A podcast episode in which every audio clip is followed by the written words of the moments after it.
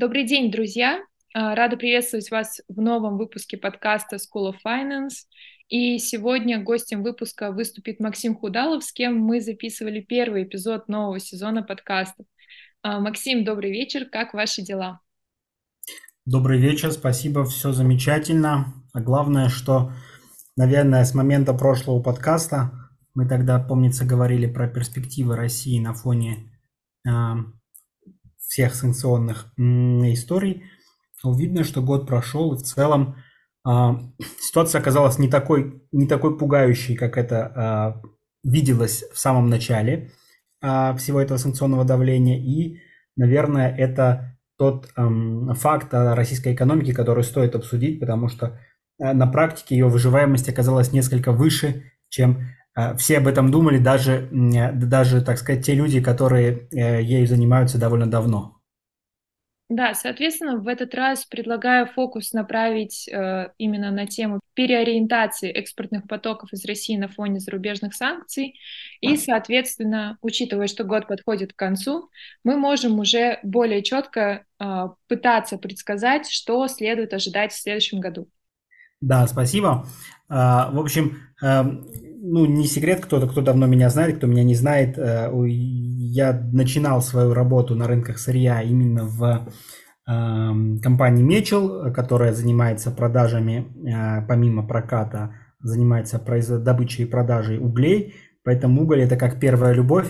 Э, вот с него, наверное, и начнем, тем более, что здесь есть прямо чем похвастаться – ситуация по углям оказалась очень даже впечатляющей. Дело в том, что, э, если вы помните, начиная с августа прошлого года Европа отказалась потреблять российский уголь. На минуточку это 50 миллионов тонн поставок, которые шли туда. Чтобы мы понимали объемы, всего в России добывается порядка 400 миллионов тонн угля. Из них на экспорт направлялось в районе 250. И вот 50 миллионов тонн шло в Европу. И все это а, одномоментно, ну не одномоментно, а начиная с а, апреля было заявлено о том, что с апреля 2022 года было заявлено о том, что с августа импорт угля из России прекращается.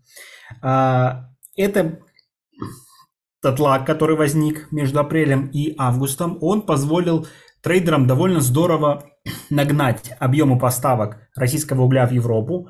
Поэтому в прошлом году мы, в общем-то, не видели значительного падения экспортных потоков из России и увидели их на уровне, если мне не изменяет память, 2%. 2%, э, что, согласитесь, на фоне э, происходящих политических э, изменений выглядело довольно безобидно. Разумеется, все понимали, что эффект э, вот этого низкого падения экспорта, он связан с тем, что тот временной промежуток, который был оставлен а, властями Евросоюза, он позволил трейдерам практически заранее закупиться большими объемами на склад и фактически компенсировать, ну, в большей части компенсировать будущие выпадающие потоки из России. Поэтому 22 год мы а, кто работает, люди, которые работают уголь, с угольной промышленностью, э, провели, в общем-то, закончили с большим напряжением, потому что мы понимали, что те цифры, которые, в общем-то, были продемонстрированы по итогам 2022 года, они вообще не показательны. Потому что мы столкнулись с ажиотажным спросом в течение 4 месяцев, когда трейдеры, невзирая на цены, заранее закупали объемы именно с целью э, купировать вот те негативные последствия, которые э, должны были возникнуть в связи с недопоставкой угля. Что мы имеем э, по текущему году? По текущему году, по 2023 году, все ожидали значительного падения, потому что э, перенаправить на другие рынки 50 миллионов тонн угля – это архисложная задача. Она, э, особенно это касается коксующихся углей – потому что если с энергетическим углем все достаточно просто, у него есть характеристики теплотворной, э, теплотворной э, способности, ну то есть температуры сгорания, и базовых характеристик, таких как содержание серы, содержание золы, ну в принципе содержание золы это производ... теплотворная способность это производная от содержания золы, в общем-то содержание серы то здесь, в общем-то, было понятно, что если э, есть качественный уголь, если есть у него хорошие характеристики по серии, то продать его куда-то можно. А, с коксующимся углем все гораздо сложнее. Дело в том, что а, коксующийся уголь бывает совершенно разных а, химических свойств, физических свойств. Он разделяется в России по маркам. За рубежом его делят больше по категориям.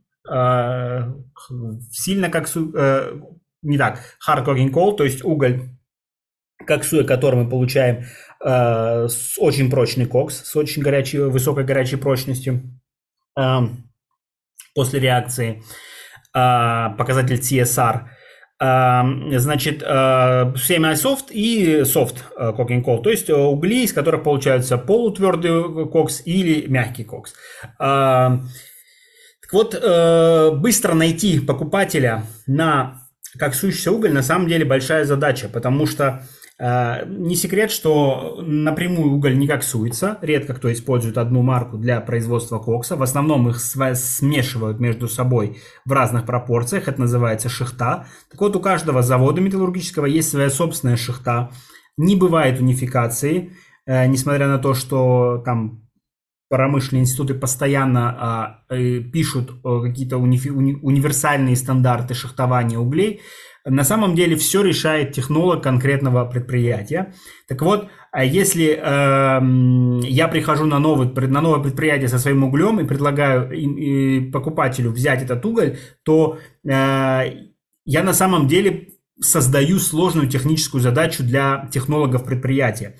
И поэтому зачастую просто прийти с хорошей ценой и сказать, смотрите, есть хороший коксующийся уголь, буду поставлять со скидкой, не работает. Почему? Потому что для завода металлургического это технологический риск. Это огромные потери с точки зрения стоимости, себестоимости производства чугуна, ну и значит, э, так сказать, э, совершенно понятные финансовые потери, которые завод понесет в силу того, что, например, из-за того, что уголь не подходит, например, расход кокса на тонну чугуна возрастает, пересчитайте на объем производства чугуна, и вы по итогу года получите довольно хороший убыток который будет исчисляться десятками, а то и сотнями миллионов долларов. Только за счет того, что кто-то при, применил новый коксующийся уголь.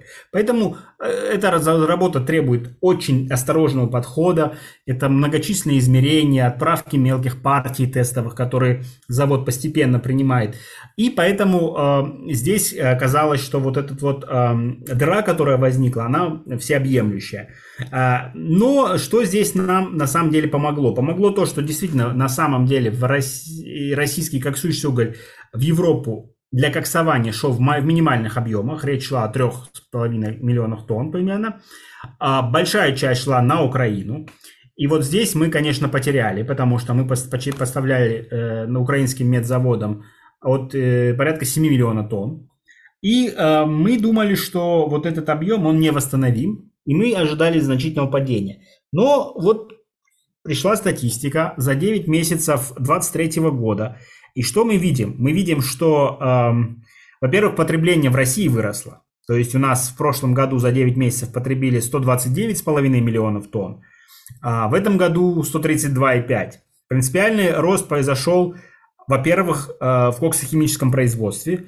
То есть, если раньше на производство кокса мы тратили 26,4 э, миллиона тонн, то в этом году за 9 месяцев, это не годовая цифра, то в этом году цифра достигла 30, что довольно здорово, это практически 20% рост, и он указывает на то, что э, выплавка чугуна очень сильно растет. В основном чугуна, в меньшей степени производство коксохимической продукции – а, но поскольку вся коксохимическая продукция, она является аналогом нефтехимической продукции, и, в общем-то, учитывая, что а, в России снижается объем а, добычи нефти, по понятным причинам, потому что мы взяли на себя обязательства в рамках сделки ОПЕК+, то получается, что вот этот дополнительный спрос на, хим, на химию которая а, ранее закрывалась нефтехимией российской, она, он перетек а, к коксохимикам, и они за счет того, что цены высокие на рынке, могут удовлетворять эту, этот, этот спрос. Но, конечно, принципиальный рост – это собственное производство стального проката, что, опять же, когда будем говорить дальше про прокат, тоже, то, тоже вызывает некоторое ну, да даже, я, я бы сказал, радостное чувство, потому что, опять же, ожидалось резкое падение. А, и объемы экспорта, объемы экспорта а, угля а, выросли со 154 миллионов тонн до 165 миллионов тонн. То есть фактически мы видим, что угольная отрасль не то что не снижает объемы, она их увеличивает. При этом можно было бы говорить нам с вами о том, что мы измеряем показатели 2023 года к низкой базе 22 и за счет этого у нас получаются красивые цифры. Но на самом деле низкой базы 22 не было, потому что мы уже говорили, что весь период с апреля по август активно трейдеры в Европе закупали российский уголь именно потому, что весь четвертый квартал они собирались, ну, они понимали, что уже будут действовать санкции и поставок прямых не будет. И здесь нужно отметить, что э, что явилось палочкой-выручалочкой? Ну, во-первых, э, палочкой-выручалочкой явилась, э, ну, для внутреннего потребления, понятно, раз если растет у нас потребление угля в энергетике, это означает только одно. Это означает, что а, в Сибири а, была малая вода. Была малая вода на гидростанциях. Гидростанции не могли в полном объеме эксплуатировать свои мощности, потому что боялись спускать бассейны ниже определенного уровня. Ну, если помните, у нас крупнейший гидроэнергоузел это э, Ангарский. На Ангаре у нас, э, дай бог памяти, 4 ГЭС. Да? Э, Братская, Ангарская, Иркутская и э, Устилимская, по-моему. Могу ошибаться. По-моему, да. По-моему, так. Э, соответственно, вы не можете полноценно использовать выше по течению э, реки э, э, воду, потому что тогда у вас, что называется, по каскаду вода уйдет, и последняя электростанция, которая сейчас братская, она останется без воды и останется без энергии. Поэтому энергетики экономили, экономили э, водосток, и, соответственно, это приводит к тому, что автоматически подгружаются угольные станции Сибири, которые, э, соответственно, дозакрывают потребности э, энергетической системы и э, используют уголь. А, опять же, это э, не есть какой-то показатель того, что отрасль стала лучше, потому что в следующем году а, уровень воды может быть выше, в зависимости от зимы, и тогда, наоборот, мы увидим с вами падение внутреннего потребления. Но, тем не менее, в этом году, видите, для угольной отрасли, что называется, вот этот фактор сыграл положительно. А, и важный момент, что а, опять же, про коксахим мы с вами проговорили, что коксующийся уголь потреблялся в больших объемах за эти 9 месяцев, потому что неожиданно хороший показатель показал, э, продемонстрировала сталилитейная отрасль. Поговорим об этом чуть позже. И э, самый, самый, самый шоколад, который, которым хочется похвастаться, это, конечно, э, объемы экспорта. Потому что э, прирасти на 10 миллионов тонн, в общем-то, к хорошим показателям 2022 года, это довольно дорогого стоит. Это все происходит, напомню, э, на фоне резкой переориента переориентации поставок на восток, поставок всего на восток. То есть сейчас мы понимаем с вами, что огромное количество грузов идет на восточное направление. Э, тех грузов, которые ранее туда не поставлялись. А очень сильно увеличился оборот вагонов – то есть вагон теперь идет а, вместо 20 дней, как он ходил раньше, из, а, от угольной шахты, условно говоря, из Кемерово до, до, до Дальнего Востока, он теперь идет порядка 32 дней. То есть фактически оборот вагона у, увеличился в, два, в полтора раза. Полтора раза. То есть на самом деле это довольно проблемная тема, потому что, а, как вы помните, а, или, или помните, может кто не, кто не помнит, тот узнает, Uh, у нас ставка дается аренды вагона в сутки. То есть мы с вами платим за сутки использования вагона. Соответственно, чем дольше мы едем, тем больше у нас получается тариф на тонну. Э, сейчас, ну, индикативно, чтобы мы понимали, о чем речь, доехать от Кемерово до Владивостока, ну или до Находки, до Владивостока не ездит уголь, э, составляет порядка 4,5 тысяч рублей на тонну угля. Э, вот так, такие расценки.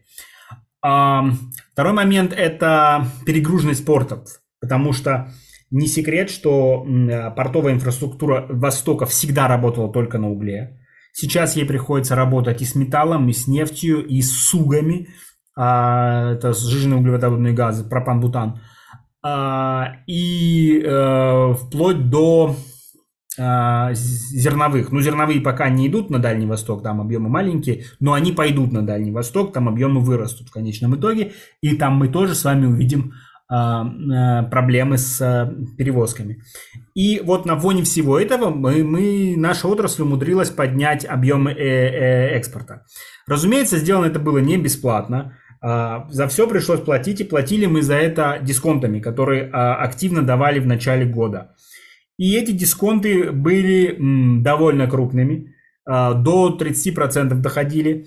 Где они возникали? Возникали они, конечно же, при поставках в Китай и при поставках в Индию. В этом году Индия активно поддержала наших э, угольщиков. Индия потребляет наши коксующиеся угли. И вот та проблема, о которой я говорил, со сложности подбора коксующихся углей, индусы фактически пошли нам навстречу и э, взяли большой объем наших углей для коксования, рискуя, в общем-то, своими объемами выплавки чугуна. Но, конечно, сделали они это не бесплатно, сделали они это за скидку. И получилось, что у нас э, э, объемы удалось нарастить, но цена реализации, конечно, просела. И мы с вами, в общем-то, э, весь эффект этого роста экспорта, ну, частично, конечно, в, основном это, конечно, э, э, нефтяные поставки отразились, но мы с вами видели, наблюдали на динамике курса рубля, да, мы видели, что курс да до сих пор его лихорадит. Он находится на уровнях 92 сейчас, по-моему, рублей за доллар. Это, разумеется, результат того, что объемы экспортных поступлений провалились. Провалились они, конечно, прежде всего в газе. Э, провалились они частично в нефтянке, об этом тоже скажем. А провалились они в, металл, в металлургии, но вот ну и в угольной э, части, несмотря на рост физических объемов, конечно, в денежном объеме они провалились. Но опять же здесь надо понимать, что, что опять же в силу того, что э, угольные рынки, они э, принципиально требуют э, привязки э, потребителя к определенному качеству продукции – то, возможно, стратегия завоевания рынка путем а, предоставления сильных скидок – это правильный путь, потому что впоследствии, когда э, ситуация будет нормализовываться, она так или иначе будет нормализовываться, и мы тоже об этом сейчас скажем, почему. А, те поставки, которые уже есть, к ним а, привыкнут, условно говоря, и электростанции, и а, ну, технологи электростанций, и технологи металлургических предприятий. И когда ценник начнет становиться более рыночным, а это неизбежно произойдет, то э, вот такого отторжения уже не будет. Почему? Потому что э, все равно так или иначе э, э, потребитель в данном случае, он ориентируется на, он покупает не уголь, он покупает безопасную и надежную работу своего э, объекта промышленного. И здесь э, знакомый уголь это всегда э, предпочтительнее, чем новый дешевый уголь неизвестно какого качества. Поэтому мы видим, что угольщики ну, фактически э, смогли э, физических объемах нивелировать те уровни, те, те потери, которые им нанесли э, запреты на поставки в Евросоюз. И интересный момент, э, как еще, как еще у нас на самом деле обходятся эти санкции.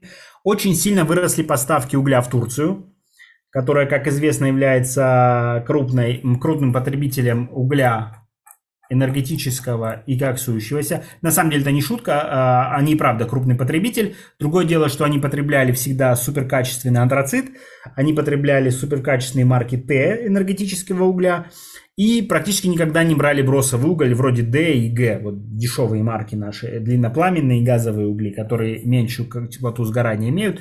Так вот, сегодня они их активно потребляют.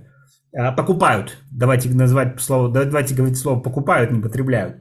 А, откуда, э, как э, в итоге э, этот уголь потребляется, мы не знаем, но, скорее всего, поскольку в Европе мы наблюдаем рост поставок с Африки, США и Колумбии, мы полагаем, что часть этого угля на самом деле имеет не не, не, не то происхождение, которое указано как бы в сертификате происхождения. Да, и есть подозрение, что часть из этого угля имеет, э, так сказать, э, кем, кем, кемеровские корни. Вот. Э, аналогичным образом ведут себя страны Африки. У нас э, увеличилось объемы торговли с Марокко, э, с Египтом. Эти все страны активно закупают наше сырье куда больших объемах, чем ранее они это потребляли. И есть подозрение, что а, сырье это потом идет куда-то дальше. Мы не знаем, куда оно идет, и не, мы не хотим говорить об этом, куда оно идет. Но, видимо, тот факт, что Европа под, э, продолжает потреблять энергетический уголь, не столкнулась с дефицитом в 50 миллионов тонн, а, столкнула, а имеет э, по официальным данным, прирост поставок из США, которые ну, объективно являются бенефициаром того, что Россия ушла с этого рынка, э, ну, они добавили порядка 15-20 миллионов тонн. То есть где-то еще порядка 20 миллионов тонн э, неизвестного происхождения приходит в Европу откуда-то, откуда никто не знает. Э, вот. Поэтому здесь очевидно, что мы видим, что есть уже проработались схемы поставки угля в ту же самую Европу, как бы не из России. Ну и последняя, наверное, вишенка на торте в этой теме, это недавно Владимир Владимирович, недавно, позавчера вернулся из Астаны, и там прозвучала интересная тема, что Россия увеличит Э, транзит эм, казахстанского угля через свою территорию в адрес европейских потребителей. А, ну, на этом, так сказать, э, мне кажется, угольную тему можно закрывать. И в целом э, теперь, вероятно, Казахстан станет крупным поставщиком угля в Европу. И поскольку крупнейшим энергетическим продуктом Казахстана угольным является кибастузский разрез – это притча во языцах, это уголь исключительно дрянного качества. Просто, э, э, чтобы мы понимали, это уголь марки SS, который формально должен быть э, довольно хорошим, у которого зольность составляет порядка 40-50%. Такого нет нигде. Эм, нигде не используется уголь больше зольностью, чем 25%. И вот Казахстан это единственная республика, где вот этот уголь использовался. Ну и он поставляется на, два, на две электростанции в России, потому что э, это месторождение дав давно открыто. Себестоимость добычи там просто какая-то э, исключительно низкая. То есть, чтобы мы понимали, там себестоимость добычи по-моему, сейчас в современных ценах в районе 5 долларов за тонну. Такого нет нигде в мире. Это самый дешевый уголь на планете. Вот. Но эм, представить, что этот уголь пойдет в Европу, довольно трудно, потому что ни одна европейская электростанция, даже украинские, которые известны своей всеядностью, не сможет работать на таком угле. Это гарантированный выход из строя всего оборудования. Вот. Тем не менее, уголь пойдет, и вот, наверное, он опять же будет иметь какое-то странное происхождение, и это позволит нам э, сохранять объемы экспорта. На этом про уголь я бы хотел э, завершить. То есть по углю мы видим, что в общем-то ситуацию удалось переиграть. Последний, наверное, вопрос здесь это цены. Э, мне скажут, что э, действительно демпингуя можно э, увеличивать объемы экспорта в любом, объ... в, любом количестве.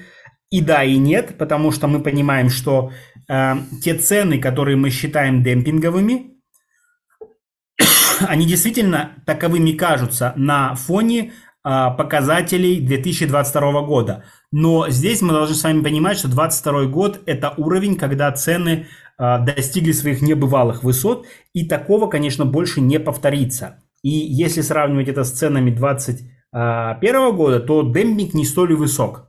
То есть в целом Россия просто столкнулась с тем, что цены на сырье выросли невероятным образом в 2022 году на фоне санкций против нее. И поэтому сегодня, сравнивая э, нынешние уровни цен с 2022 годом, мы фиксируем резкое падение. Это так.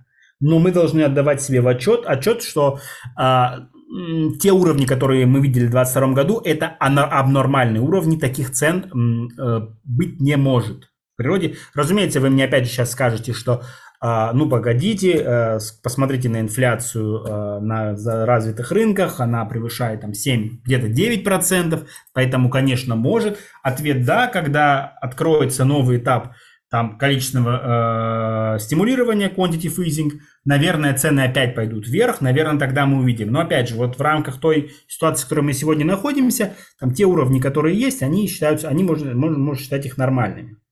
Таким образом, э, угольную тематику закрыли, и давайте двинемся к стальной тематике. Если не будет вопросов, я вот сейчас сделаю паузу. Нет вопросов? А, я думаю, что пока все ясно, можем перейти к стальной промышленности. Да, давайте, спасибо. А, тогда а, двигаемся к стали. Со сталью что произошло? Во-первых, э, опять же, та же самая Европа запретила экспорт стальной продукции в Россию и указала огромное количество а, номенклатуры, которая довольно редко туда поставлялась. Особенно там речь шла о холоднокатном прокате, э, горячекатного проката шло много, порядка там 4-5 миллионов тонн, его запретили, что странно, но оставили э, слябы. Оставив слябы э, на уровне 4 миллионов тонн, ну, фактически это подарок для большинства крупных наших металлургов, потому что э, традиционно наши слябы шли в Евросоюз на уровне 5-6 миллионов тонн, то есть их обрезали поставки, но обрезали не сильно. А, ну, ну, не сильно, а не, не, не, абсолют, не абсолютно. А второй момент э, какой? Дело в том, что всегда против российской стали э, в Европе э, были антидемпинговые расследования, потому что стальная отрасль это самая дискриминируемая отрасль, наверное, на планете, потому что это не только против России, чтобы вы понимали, на фоне всего и всей этой истории с Украиной, весь мир с Украиной, эм, там Евросоюз собирается принять ее в свои члены в какой-то момент. А, так вот, против Украины введено было до 2022 года а, антидемпинговых пошлин больше, чем против России. Таким образом, а, здесь любовь, она может быть сколь угодно горячей и жаркой, но, так сказать, свой стальной рынок европейцы защищали всегда – и защищали от всех. То есть мы тут сидим в России, думаем, что против нас строятся козни. Это да, но э, в, на остальном рынке козни строятся против всех. Против Китая, против Украины, против Бразилии. Э, все получают свою долю. Э, против Индии все получают свою долю э, сан, э, протекционистских мер. Ну и фактически Россия столкнулась с тем, что такие нам, нам урезали объемы с, с привели их к а, а, квоте на, на полуфабрикаты. А, опять же, пострадали поставки стального листа, горячекатного преимущественно. Но нужно здесь понимать одно, что наш сталелитейный экспорт, он всегда был устроен по остаточному принципу. Львиную долю прибыли российские компании зарабатывали сталелитейные на российском рынке. Цены в России всегда выше чем э, за пределами, потому что на мировых рынках мы вынуждены конкурировать были с той же самой Украиной.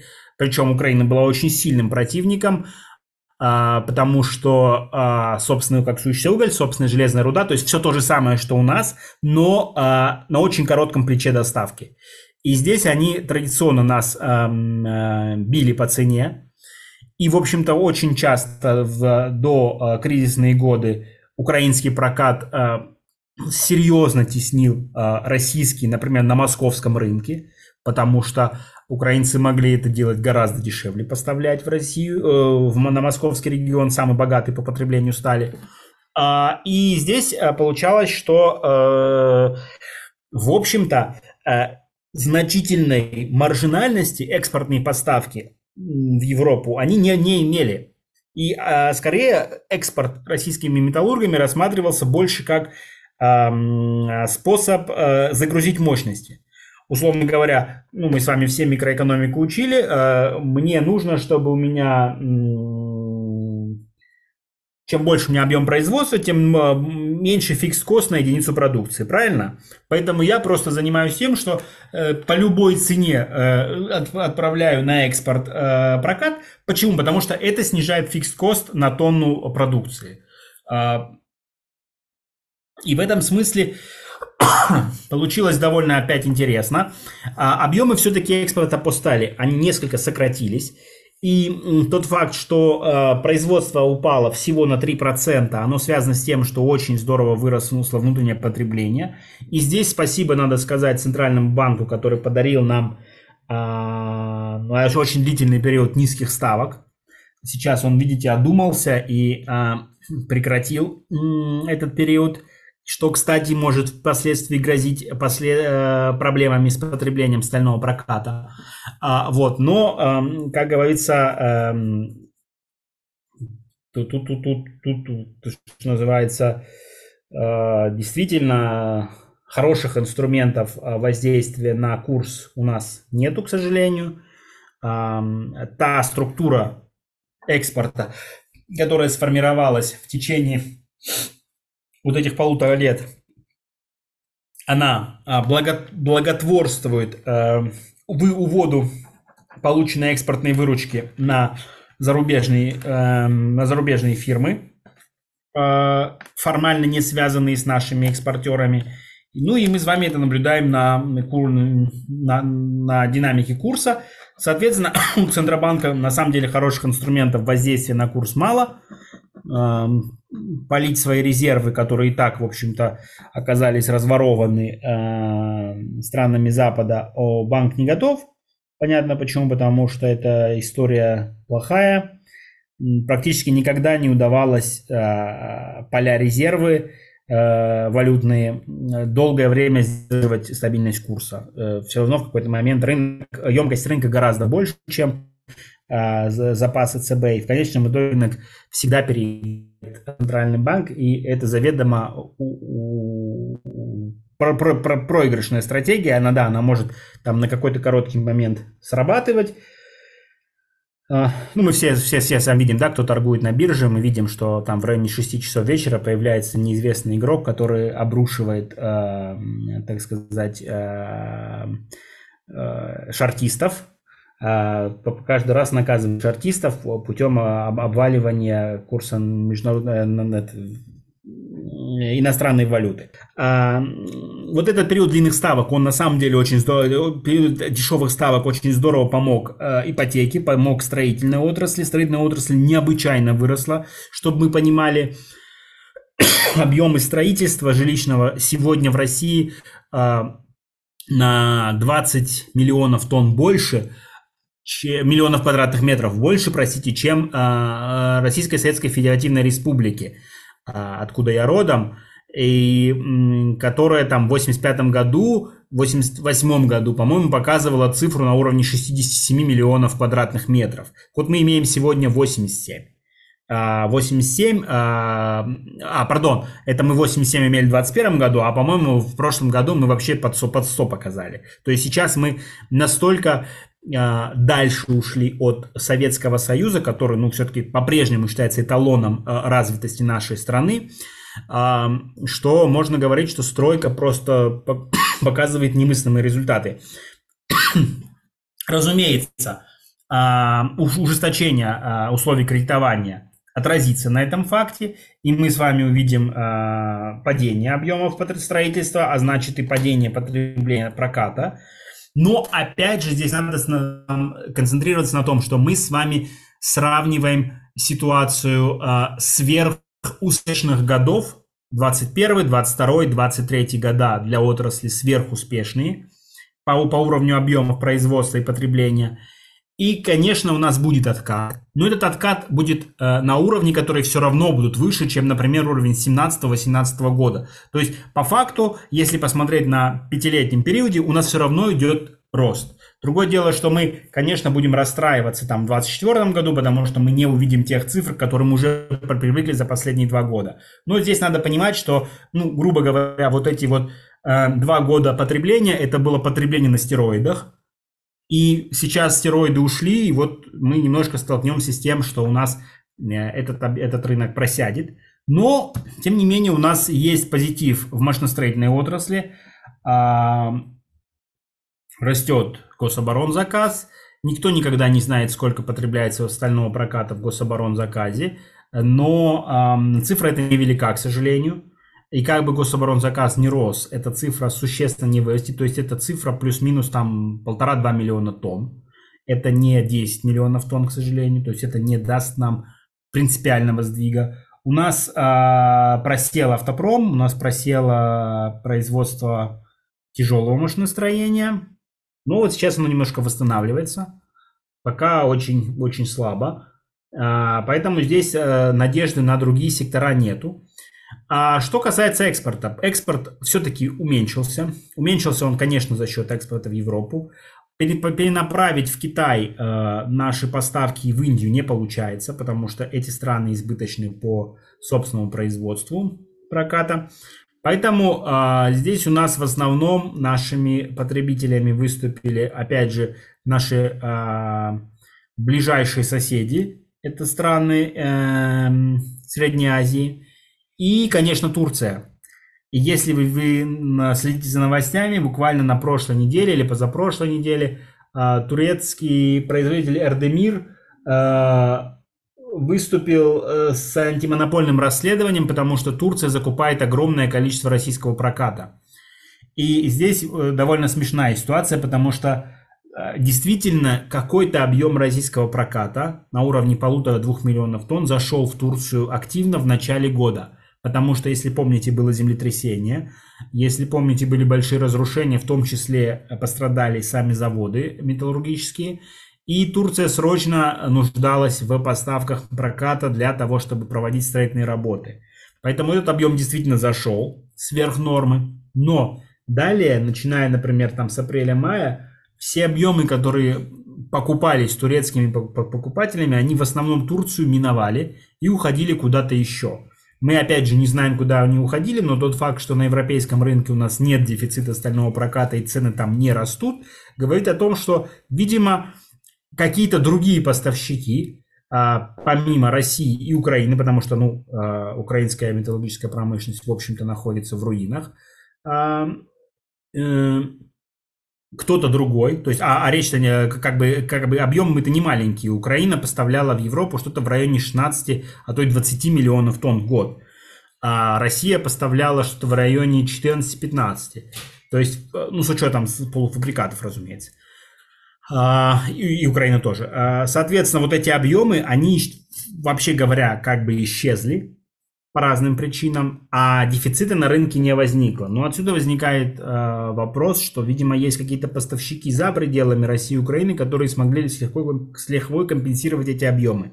Частично это так, это Китай. Китай нарастил свой экспорт, но э, он нарастил его, условно говоря, на 5-7 миллионов тонн. То есть какие-то объемы по-прежнему идут в Европу, неизвестно откуда. Причем это не может быть американская сталь, потому что американская сталь ужасно дорогая она э, по цене никак не может попадать на европейский рынок. Э, американцы это та нация, которая благотворительность не играет, они всегда работают только с прибылью. Поэтому остается только предположить, что часть металла, часть остального проката, она уходит э, за пределы России каким-то трейдерам, а далее по сложным схемам поступает, в общем-то, в том числе и на европейский рынок. А, на этом на стальном а, рынке хочется завершить и, э, наверное, на нефтегазовые темы поговорить. Здесь, э, если опять же нет вопросов, то давайте я, э, так сказать, двинусь туда. А, хотела бы уточнить, все-таки по итогам этого года, что мы ожидаем? Рост или, может, какой-то в среднем нулевой прирост относительно предыдущего года и какой outlook на следующий год? То есть, возможно, вот по этому году, по этому году действительно, а, скорее всего, ожидания а, около нуля. То есть мы плюс-минус получим те же цифры, которые были в прошлом году. По следующему году а, у нас будет падение внутреннего спроса, но а, частично оно должно компенсироваться ростом экспорта, потому что экспорт продолжит расти, мы видим, что э, вот схемы э, международной так называемой торговли, они растут. Поэтому, наверное, отвечая на вопрос, так скажем, что экспорт, скорее всего, в следующем году прирастет процентов на 5-7, а вот внутреннее потребление на процентов 10 может опуститься. Поэтому суммарно по году мы, наверное, с вами увидим 24-му падение объема выплавки. Но, опять же, здесь мы не должны пугаться. Это падение объема выплавки с исторически максимальных уровней, которых никогда а, у нас в стране не было, даже, даже в, советском, в советский период. То есть мы сейчас находимся на уровне выше, чем в советский период, с него э, будет определенное падение, но оно не должно быть сокрушительным. Ну и опять же, это все еще и может наложиться на некоторое восстановление цен, а, потому что э, проблемы сталелитейной отрасли, они во всем мире, особенно в Евросоюзе, потому что себестоимость производства растет. А на этом фоне э, действительно часть, часть мощностей стоит в простое. А почему? Потому что ну, производить просто невыгодно. И, соответственно, это может а, позволить несколько прирасти относительно нашему экспорту, относительно прошлого, а, относительно текущего года. И это э, ну, несколько поддержит, а, опять же, уровни себестоимости наших комбинатов. Повторюсь, Заработки основные наши комбинаты получают все-таки на российском рынке. Ну, опять же, только, ну, тут тоже, конечно, такое заявление, потому что в период, когда рубль вот так вот э, девальвируется резко, то экспорт становится, в общем-то, интересным. Поэтому в периоды резкой девальвации экспорт, конечно, интересен. Но будем надеяться, что периодов резкой девальвации больше не будет. Ну, или, по крайней мере, она будет не такой резкой. И это позволит нам а, так сказать, оставаться в той парадигме, в которой мы, мы, мы, мы рассматриваем отрасль, и будем говорить о том, что все-таки принципиальный рынок – это внутренний рынок, здесь компании зарабатывают, а экспортный рынок – это способ дозагрузить мощности. Вот, наверное, теперь можно двинуться уже к нефтегазу. Да. Вот. Вот э, самая наша печальная история – это, конечно, газ. А, газ, э, тот объем 140 миллиардов кубометров, который мы поставляли в Евросоюз, к сожалению, э, утерян. Э, мы потеряли две нитки север, северных потоков. Ну, там одна труба еще работает, то есть, условно говоря, там мощность порядка 20 миллиардов осталась, но в ближайшее время вряд ли кто-то запустит. Эм, соответственно, мы потеряли порядка 80 миллиардов э, прокач... прокачивающих мощностей. Мы потеряли порядка 30 э, миллионов, э, миллиардов мощностей по газопроводу через Украину, который идет через пункт Сохрановка, потому что Украина отказывается принимать.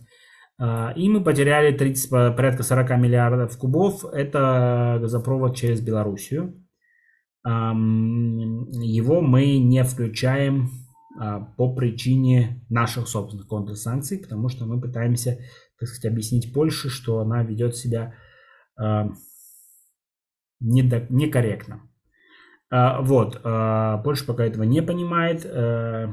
Ну и вообще, если посмотреть на историю отношений России и Польши, это, наверное, э, самая длинная в истории человечества не любовь вот, и поэтому рассчитывать на какие-то голос разума здесь в ближайшее время не приходится. Поэтому у нас, условно говоря, остается а, второй, вторая нитка газопровода через а, Сузимку, через Украину, где газ идет порядка там 45 миллиардов а, в сутки, а, 45 миллионов в сутки. Это, соответственно, 45 миллионов в сутки у нас Украина принимает. Э, это порядка 16 миллиардов. Так, я наврал, извините, вся, по-моему, газотранспортная система Украины это э, порядка 40 миллиардов кубов, извините, поэтому э, мы потеряли только половину ее, и порядка там 16-17 миллиардов у нас идет по-прежнему через Украину. И у нас есть э, Южный поток, где тоже порядка 18-20, и турецкий поток, где порядка 18-20, возможно, 25 миллиардов может идти. То есть мы из 140 сохранили только э, рабочими э, порядка 45, э, и мы сохранили, ну, еще потенциально есть Северный поток, одна устоявшая ветка, которая тоже может порядка двадцатки докинуть, докинуть если, если как бы будут решены куча сложных проблем. Но опять же, среди этих 140 еще не надо забывать, есть новотековский газ – который составляет порядка 45 миллиардов. То есть, условно, у нас а, по-прежнему остается возможности поставлять в Европу порядка 70 а, миллиардов кубов. То есть 70 миллиардов мы потеряли. А, сможем ли мы найти рынки для 70 миллиардов кубов? Ну, быстро нет, потому что у нас Китай э, добирает э, по силе Сибири цифру до 20, по-моему, миллиардов в этом году. Потенциальный ее объем 38, но в Китае просто пока нет потребителей на Западе, которые готовы вот эти дополнительные 18 миллиардов забрать. У нас а, по силе Сибири 2 очень большие сложности с переговорами, потому что, опять же, Китай не хочет его принимать в силу того, что он не понимает, куда пойдет эта труба.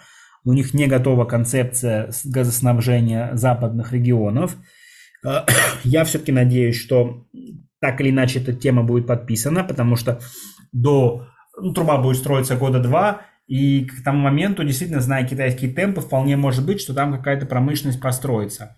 А, тем более, что мы понимаем, что в Китае потребление газа будет расти, но беда в том, что все потребление газа, которое растет в Китае, оно растет на западном, на восточном побережье, а западные регионы, куда приходят наши трубы, они довольно Эм, э, довольно пустынные. И, в общем-то, КНР не, не, не планирует активно развивать эти территории, потому что там и людей меньше, там всего, там все плохо. А, соответственно, вот, вот здесь есть э, сложность. Но опять же, что делает Газпром? Посмотрите, Газпром активно э, лезет в Среднюю Азию. И это прекрасная новость, потому что у нас получается уже сейчас Узбекистан будет потреблять 2 миллиарда э, кубов, а потенциально до 10 миллиардов кубов. В чем там ситуация? Там э, собственная добыча падает, потребление неожиданно растет, потому что, как выяснилось, ну, во-первых, э, страны испытывают значительный экономический рост, ну, в силу того, что цены на сырье на мировых рынках, а они сырьевые страны, выросла благодаря конфликту между Россией и Украиной. Второй момент, туда приехало большое количество релакантов, и как это ни странно, это здорово подстегнуло внутренний спрос и дало очень хороший экономический прирост. И потенциал Узбекистана на самом деле до 10 миллиардов кубов в год. Почему? Потому что у Узбекистана есть фиксированные объемы поставок газа в Китай, которую он обязан выполнять в любом случае, за невыполнение сумасшедшие штрафы, и поэтому он а, будет отправлять весь свой газ, а, добываемый в Китай, чтобы не сорвать контракт, при этом а, до, добираться российским газом. Забавно, что здесь а, инфраструктура готова, у нас есть огромный газопровод, порядка 50 миллиардов кубов, а, называется Центральная Азия Центр. А, по которому газ шел из республик, из Казахстана, из Узбекистана, из Туркмении, он шел э, на территорию России, дальше входил в газопровод «Дружба» и уходил на... Нет, нефтепровод «Дружба», извините. Э, в центральную газовую, газовую транспортную систему э, и уходил на э, запад. Так вот, теперь выяснилось, что эта труба, она бездействовала последние лет 15. Она в удовлетворительном состоянии. И нельзя сказать, что там все идеально, там «Газпром» ее сейчас допиливает, в смысле не допиливает, не распиливает, а приводит в кондиционное состояние. А, там достраиваются реверсионные станции, которые могут а, перекидывать газ в обратную сторону. Так вот, этот газопровод позволит уже в ближайшие годы там, до 10 миллиардов кубов отправлять а, в Узбекистан. А параллельно с этим мы смотрим на Казахстан очень пристально. И уже, если помните, опять же на, на встрече с Владимиром Владимировичем, Владимиром Владимировичем и э, Такаева прозвучала фраза, что Россия готова поддержать э, рост энергопотребления Казахстана за счет своего газа. Что Казахстан столкнулся ровно с той же проблемой. Он тоже в, совет, э, в годы независимости наподписывал большое количество э, контрактов с Китаем Э, очень, а Китай подписывает очень жесткие контракты, по которым очень жесткие санкции штрафные. И сейчас Казахстан тоже сталкивается с тем, что объем добычи падает, а вот э, потребление растет, потому что Казахстан, он очень здорово воспринял э, всю эту зеленую повестку, гораздо, гораздо более с большим энтузиазмом, чем это сделали, например, в России. И э, действительно сейчас речь идет о том, что будут закрываться угольные станции. Ну, тем более, что мы обсудили, что они работают на казахстанском угле, который самый грязный уголь, наверное, на планете Земля. Э, но при этом самый дешевый. И вот эти станции будут закрываться и будут компенсироваться. Ну, они хотят строить атомную станцию. А атомная станция, даже если будет строить Росатом, это минимум 5 лет. Если будут строить французы, это минимум 25 лет. А если будут строить Китай или Индия или корейцы, то плюс-минус 7 лет. Да, э, впрочем, Китай может и быстрее. Китай может там за 3 года построить. Другое дело, что рискнут ли казахстанцы эм, ставить китайскую технологию, в принципе, ну, в принципе, э, каких-то значимых аварий в Китае не было, но все равно некоторые, некоторые вот уровни опасения есть к уровню их технологического проработки всех вопросов. А, вот. А, и то, если станция будет построена, то будет 1200 реактор, а, то есть это примерно 3-4 блока угольных станций, да, то есть это не решает как бы всю проблему энергопотребления Казахстана, и поэтому есть надежда на то, что Казахстан а, за счет газификации а, ближайшие там лет 5 а, доберет российского газа что-то в районе 10-15, может быть даже 20 миллиардов кубов. И у нас остается порядка а, 40 миллиардов, которые мы не знаем, э, кому продать. И здесь на помощь может пойти э, Выборгский завод, который, э, Высоцкий завод, который строится, газо, газоперерабатывающий комплекс, потому что его срочно переориентируют на СПГ. И, соответственно, если это удастся сделать в разумные сроки, то мы можем получить мощность порядка 30 миллионов э, тонн СПГ, но это примерно и есть там э, 40-45 миллиардов кубов э, газа. То есть по-прежнему ближайшие 5-7 лет у нас не до поставки газа, а по сравнению с уровнем 2021 года останутся порядка 40-50 миллиардов кубов. А, но вот у нас есть перспективы их нарастить, да, их нарастить. А, и это, наверное, самая тяжелая ситуация, потому что, к сожалению, вот э, компенсировать такие э, потери сбыта внутренним потреблением мы не можем. Да, у нас растет газификация, но она растет крайне медленно, потому что, как мы понимаем, а, объемы потребления газа от газификации региональной вряд ли превысят 5 миллиардов кубов, а и на это требуются огромные, э, огромные затраты, потому что это вот локальные истории, которые надо развивать. И они все довольно дорогостоящие. Надежда на газомоторное топливо э, маленькая. Сам Газпром, э, газомоторное имеется в виду, когда автомобиль питается не пропан-бутаном, а именно метаном, то есть э, природным газом. Э, сегодня потребление в районе полтора миллиарда кубов. А Газпром сам рисует э, цифру на уровне двух с половиной к 2030 году. И это все. То есть никаких амбиций там на переход на десятку и выше нету. Все там прожекты относительно там использования газа как топлива для авиации, как топлива для ракетокосмической отрасли, для судостроительства, судовождения. Это все очень далеко от реализации. И, скорее всего, э, полноценного перехода на, эти, на, на это топливо не произойдет. То есть это будет какой-то дополнительный спрос, но он не будет э, всеобъемлющим. Вот. Поэтому с газом у нас самая тяжелая ситуация. Вот э, все, что удалось перенаправить, удалось перенаправить республикам Средней Азии – Эм, и здесь мы с вами имеем чистые потери, ничем не компенсируемые. Эм, ну, опять же, есть надежда на то, что удастся там через тот же Казахстан, Узбекистан и Туркмению договориться, что они начнут поставлять свой газ в Европу по действующим газопроводам. А, ну, собственно, газопроводов-то мало осталось, понимаете? То есть, на самом деле, а, маршрутов-то нет, потому что а, Украина вряд ли э, разблокирует второй, э, вторую часть своей газотранспортной системы, которая проходит через ЛНР. Единственный момент, что у нас могут запустить э, среднеазиатский газ, поставки его через территорию Белоруссии в Польшу, но здесь уже это немножко противоречит интересам самой Российской Федерации, потому что, ну, очевидно, что Польша это ну, наиболее, наиболее,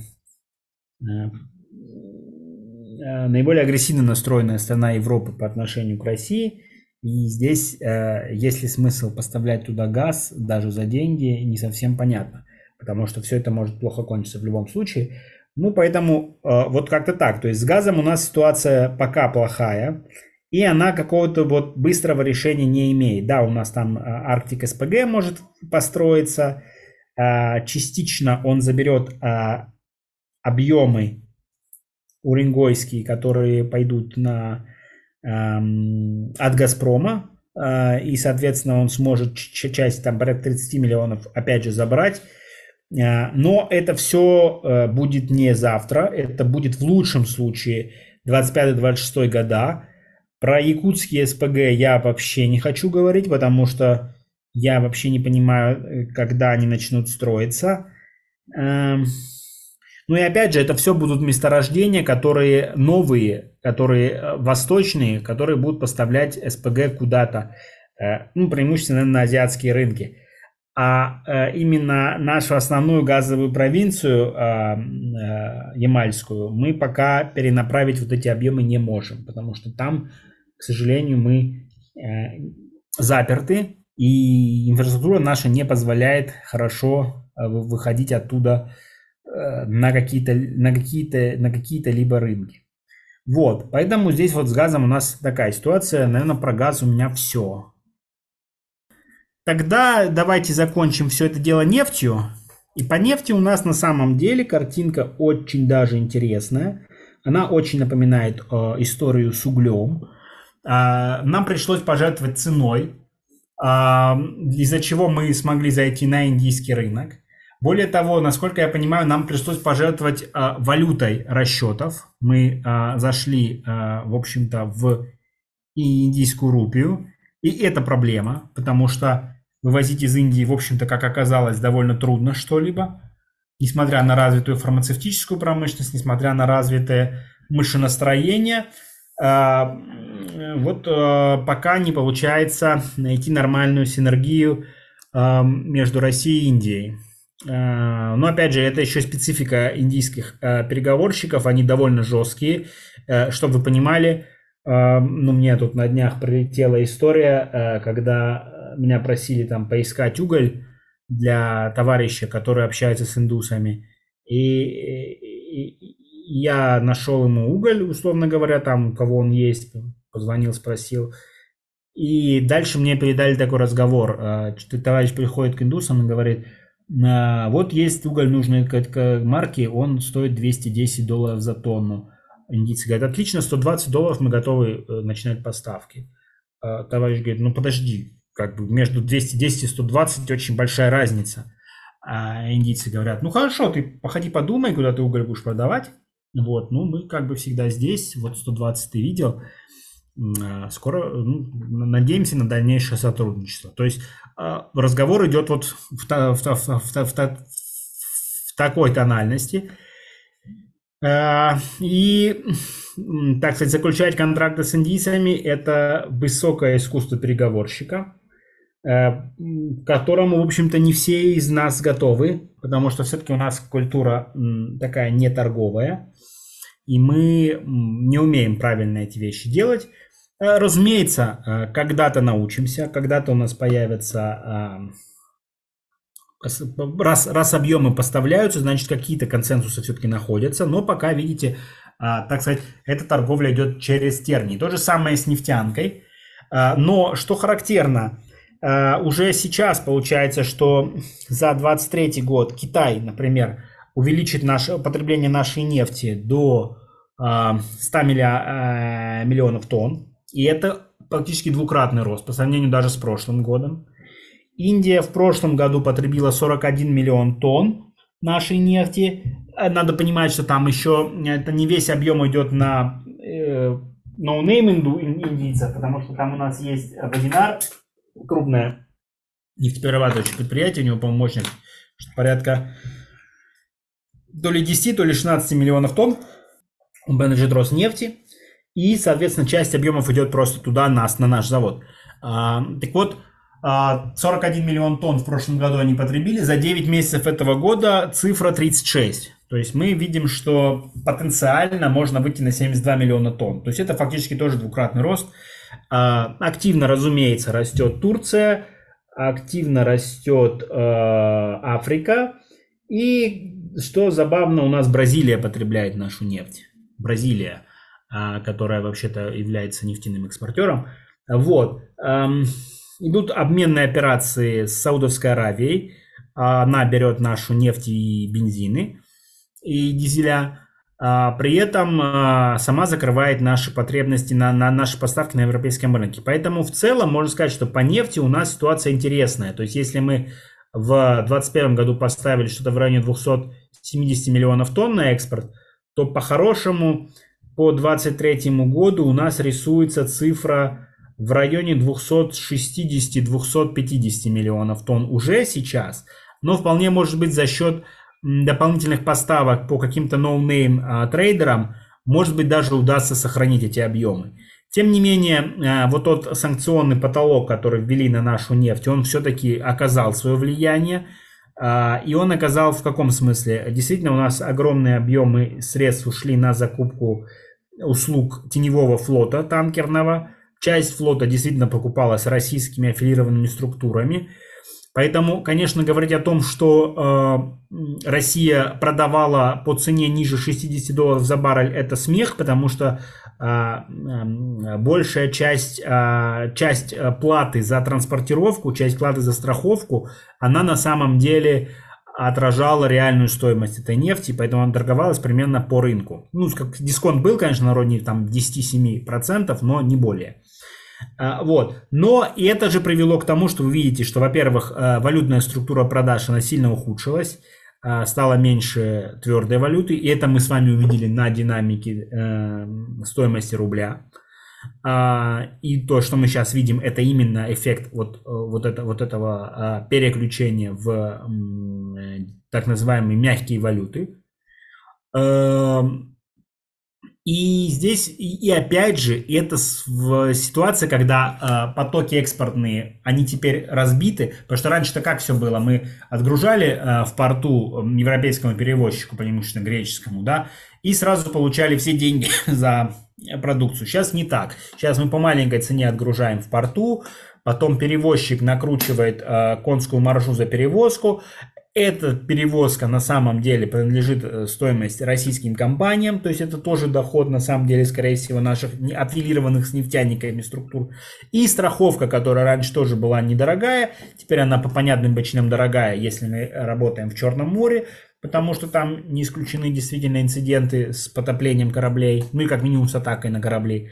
И у нас есть э, э,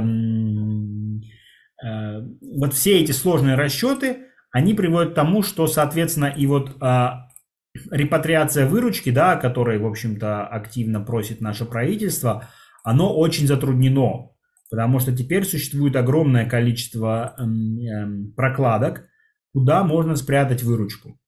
И, соответственно, конечно же, наши экспортеры этим пользуются, потому что ну, экономических агентов заподозрить в альтруизме э, нельзя все работают только на свой карман. И поэтому, если есть возможность э, оставить у себя валютную выручку и заработать на разнице курсов, то, конечно, ею воспользуются. То есть все, за что не наказывают, все будет э, применяться. Поэтому, конечно, вот, вот эта усложнившаяся структура, она приводит к тому, что э, контролировать ее гораздо сложнее. И вот эта репатриация выручки, которую сейчас правительство объявило, она идет, ну вот как вы видите, не очень Э, не очень успешно.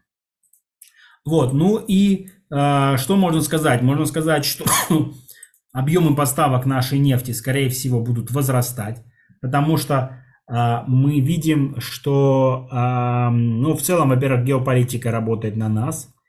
Мы видим, что помимо геополитики сама физика работает на нас, потому что те же самые американцы очень э, и европейцы нуждаются в тяжелой фракции, потому что у них годами выстроена работа нефтеперерабатывающих заводов, которые требуют тяжелых фракций и высокосионистой нефти, потому что это, соответственно, сырье для производства резинотехнических изделий, той же шинной отрасли, да, это сырье для производства удобрений. И здесь э, отказ от российской нефти – это забавная история, ну, когда ты сидишь в Европарламенте, э, и это отвратительная история, когда у тебя есть нефтеперерабатывающий завод, у которого есть крэк-спред, да, э, э, тот самый перечень э, нефтепродуктов, которые он продает. И если этот крэк спред был настроен на работу с российской нефтью, то сейчас его перенастраивать на легкую нефть, которая преимущественно идет из США, довольно противно. Почему? Потому что, потому что это издержки. Потому что это большие издержки, а, это снижение маржинальности работы. И очень может быть, что да, американская легкая нефть, она по своим параметрам классная, но мне, как нефтепереработчику, она даром не нужна, потому что она просто не дает мне получать тот перечень продуктов, который я традиционно произвожу, который я традиционно продаю. Поэтому так или иначе поставки, скорее всего, будут возрастать. Они будут возрастать, опять же, через трейдинговые схемы. И похоже, что мировой трейдинг будет, конечно, это самый э, расцвет мирового трейдинга нас ожидает в следующем году. Поэтому по нефти, скорее всего, у нас будет повышение экспорта на уровне 2-3%, не больше, потому что все-таки мы находимся в рамках сделки ОПЕК+, и следим за тем, чтобы наши объемы экспорта не, не, не прирастали, потому что это может осложнить наши отношения с а, коллегами по ОПЕК+. И второй момент у нас по нефтепродуктам могут быть небольшие локальные провалы, связанные с тем, что мы пытаемся спасти внутренний рынок от избыточного роста цен. А, поэтому здесь у нас, а, если там по этому году у нас поставки нефтепродуктов, скорее всего, сократятся процентов на 3-5, в следующем году сложно сказать. Очевидно, а, инфляционное давление будет нарастать, и в попытке а, удержать цены на внутреннем рынке на нефтепродукты, скорее всего, будут те или иные меры ограничения на экспорт вводиться. Поэтому есть понимание, что а, объемы экспорта могут в следующем году не вырасти, но это будет именно не потому, что, так сказать, внешние силы не дали нам экспортировать. Это будет потому, что других способов обуздать инфляцию, инфляцию издержек, инфляцию цен э, и рост цен на нефтепродукты на внутреннем рынке у нас просто не будет. И мы вынуждены будем самостоятельно ограничивать экспорт э, с целью э, перенасытить внутренний рынок и сохранить приемлемую стоимость нефтепродуктов для отечественной экономики. Вот, ну, на самом деле, э, на этом мне кажется, что мы основные темы, э, сегменты, грубо говоря, нашего крупного экспорта покрыли. По э, сельхозпродукции, ну, во-первых, я не такой большой специалист, во-вторых, каких-то значительных санкций мы не видели. И мы видим, что поставки по-прежнему растут, и здесь в общем-то, обсуждать особо нечего, потому что здесь санкционных эффектов нет. По удобрениям мы видим, что несмотря на то, что э, санкции вводились против наших удобрений, э, так или иначе, э, опять же, экспорт ограничен не столько э, влиянием западных санкций, сколько собственными самоограничениями, которые накладывает правительство, потому что мы опять же боремся за то, чтобы для наших сельхозпроизводителей не происходило кратного роста цен на удобрения, которые бы отражали динамику мировых цен, потому что мы сами видели, в прошлом году цены были сумасшедшие. Понятно почему, потому что, условно говоря, азотные удобрения – это фактически э, прямая стоим, прямой перевод стоимости газа в стоимость удобрений. И, соответственно, когда цены на европейском рынке там начали уходить за 1000 долларов за 1000 кубов, ну, это, конечно, привело к тому, что, во-первых, собственное производство удобрений там устанавливалось, а это, напомню, порядка по азотным удобрениям порядка 20 миллионов тонн, то есть это огромный объем, это больше, чем наш экспорт в два раза. Вот, и э, в попытке не допустить э, кратного роста цен на удобрения, удобрения тоже уходили там за 1000 долларов азотные, ну, в попытке не допустить этого роста у нас правительство само ввело ограничение, которое не дает нашим компаниям э, экспортировать более определенных объемов по-моему, там на полгода 16 миллионов э, тонн, из которых азотных дай бог памяти. По-моему, азотных как раз 16. Нет, всех вместе 16 миллионов тонн, из которых азотных что-то в районе 9 миллионов тонн. Вот как-то так. Поэтому э, здесь э, получается, что и сельхозка, и азотные, и удобрения это в целом немножко другая тематика. Она меньше связана с эффектом от внешнего влияния. Здесь скорее собственные самоограничения, которые на себя мы наложили, чтобы не э, взорвать не рынок по ценам. Вот, ну и резюмируя, давайте я тогда закончу. Можно сказать, что действительно Россия немножко вернулась к истокам. Если вы, ну, вряд ли вы застали, вряд ли, наверное, читали, помните или, или видели, в России в 90-е годы активно работали разные, разного рода торговые схемы, когда продукция выводилась из-под контроля надзорных органов и расходилась абсолютно окольными путями, позволяя зарабатывать довольно большие состояния. Так вот, как это не смешно, но похоже, что вот это вот, э, так сказать, родимое пятно российского капитализма, оно э, неожиданно сыграло положительную роль, потому что в тот момент, когда э, все прямые красивые официальные каналы экспорта были для нас закрыты э, со стороны Запада, Запад столкнулся с тем, что э, Россия просто вернулась в свое традиционное состояние, с чего, в общем-то, большинство бизнесов крупных и начиналось. И теперь они, а, ну, в общем-то, испытывают те же самые проблемы, которые испытывало наше государство в 90-е годы, пытаясь поймать наших экспортеров и обязать их платить а, а, ну, соответствующие налоговые отчисления и соблюдать те или иные нормы. Как показывает практика стран, которые давно этим занимаются, в принципе, за э, как, говорит, как поет известная певица, за деньги да, за деньги можно практически все, и годами, там, если правильно делиться с представителями там, того же Госдепа США, а, можно торговать а, в том числе нефтью и оружием, если ты Иран, США.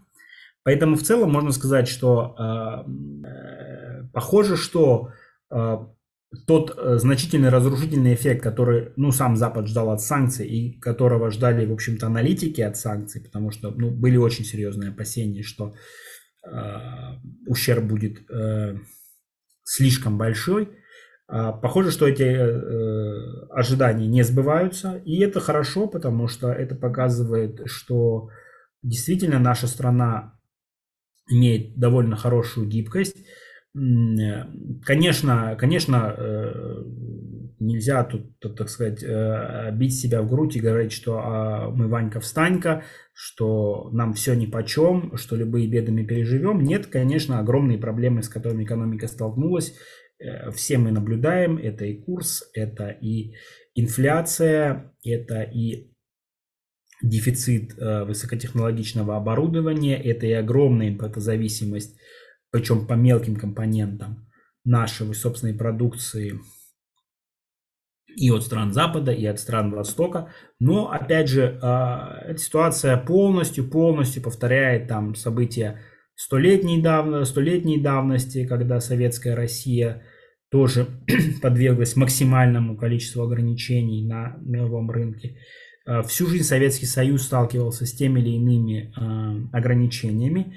И надо просто понимать, что э, свободная конкуренция это, конечно, э, мы просто неправильно трактуем э, рынок международный. Да? Мы, мы, мы, мы, мы исходили из того, что это рынок свободной конкуренции, где все друг другу рады и никто не чинит препятствий, но на самом деле, если вспомнить, чему учит теория, теория учит, что если в какой-то отрасли образуется сверхприбыль, то в нее приходят конкуренты и съедают эту сверхприбыль. Ну вот у нас и получилось, что э, наша страна столкнулась со сверхприбылью на рынках сырьевых, и конкуренты действительно пришли, да, они пришли не экономическими методами, они пришли методами а, административными, они пришли методами, а, ну, в общем-то, так скажем, грабительскими, мошенническими, но, тем не менее, это полностью вписывается в теорию, что если в какой-то отрасли образуется сверхприбыль, то жди появления конкурентов. Вот конкуренты пришли, И это говорит нам о том, что действительно наша маржинальность на этих рынках будет снижаться, а, она и снижается. А раз снижается маржинальность, то это просто означает, что надо, надо снижать издержки, надо заниматься технологическим прогрессом и опять же, по всем моделям долгосрочного роста, э, единственный источник долгосрочного роста – технологический прогресс. Поэтому, в общем-то, все э, идет э, примерно так, как оно исторически и шло. Просто, да, мы на какое-то время расслабились, подумали, что мир играет по каким-то заведомо установленным правилам. На самом деле правил никаких нет. Правило такое, что любая, любая, любая маржинальность, которая возникает у какого-то из экономических контрагентов, должна быть а, а, съедена конкурентами. Ну вот конкуренты, собственно, и сейчас съедают нашу маржинальность теми способами, которыми умеют. Ну, а от нас требуется что? Продолжать, а, продолжать э, модернизироваться, продолжать искать новые рынки сбыта, а, новые технологии, снижать себестоимость и искать а, а, перспективу применения все-таки всех наших сырьевых ресурсов на нашей собственной территории, потому что в конечном итоге максимальная добавленная стоимость, она все-таки в переработке, а не в добыче. Вот на этом я бы хотел сегодняшнее свое выступление закончить, и если будут вопросы, на них с удовольствием отвечу. На самом деле вопросов, наверное, практически не осталось, потому что действительно каждую из тем удалось осветить э, с разных сторон. Наш текущий выпуск, он как раз-таки складывается таким достаточно э, взвешенным, э, справедливым, и мнение, которое вы сегодня представили, оно очень ценное, его действительно стоит послушать, чтобы примерно чтобы лучше, грамотнее взвесить все за и против, все плюсы и минусы, и сложить такую а, сбалансированную, наверное, картину о том, что действительно сейчас происходит. Поэтому я бы хотела поблагодарить за то, что вы нашли сегодня время на этот диалог. Уверена, что этот подкаст будет очень интересен нашим слушателям. А, поэтому, да, Максим, спасибо еще раз. Вам спасибо. В общем-то, со всем, что вы сказали, абсолютно согласен. И действительно, как показывает история, а, правительства могут принимать сколь угодно странные решения, но бизнес в конечном итоге найдет друг друга, и если где-то есть э, экономические возможности, они будут реализовываться. Поэтому нам наша задача не опускать руки и работать, работать и искать новые возможности, и они обязательно будут реализованы.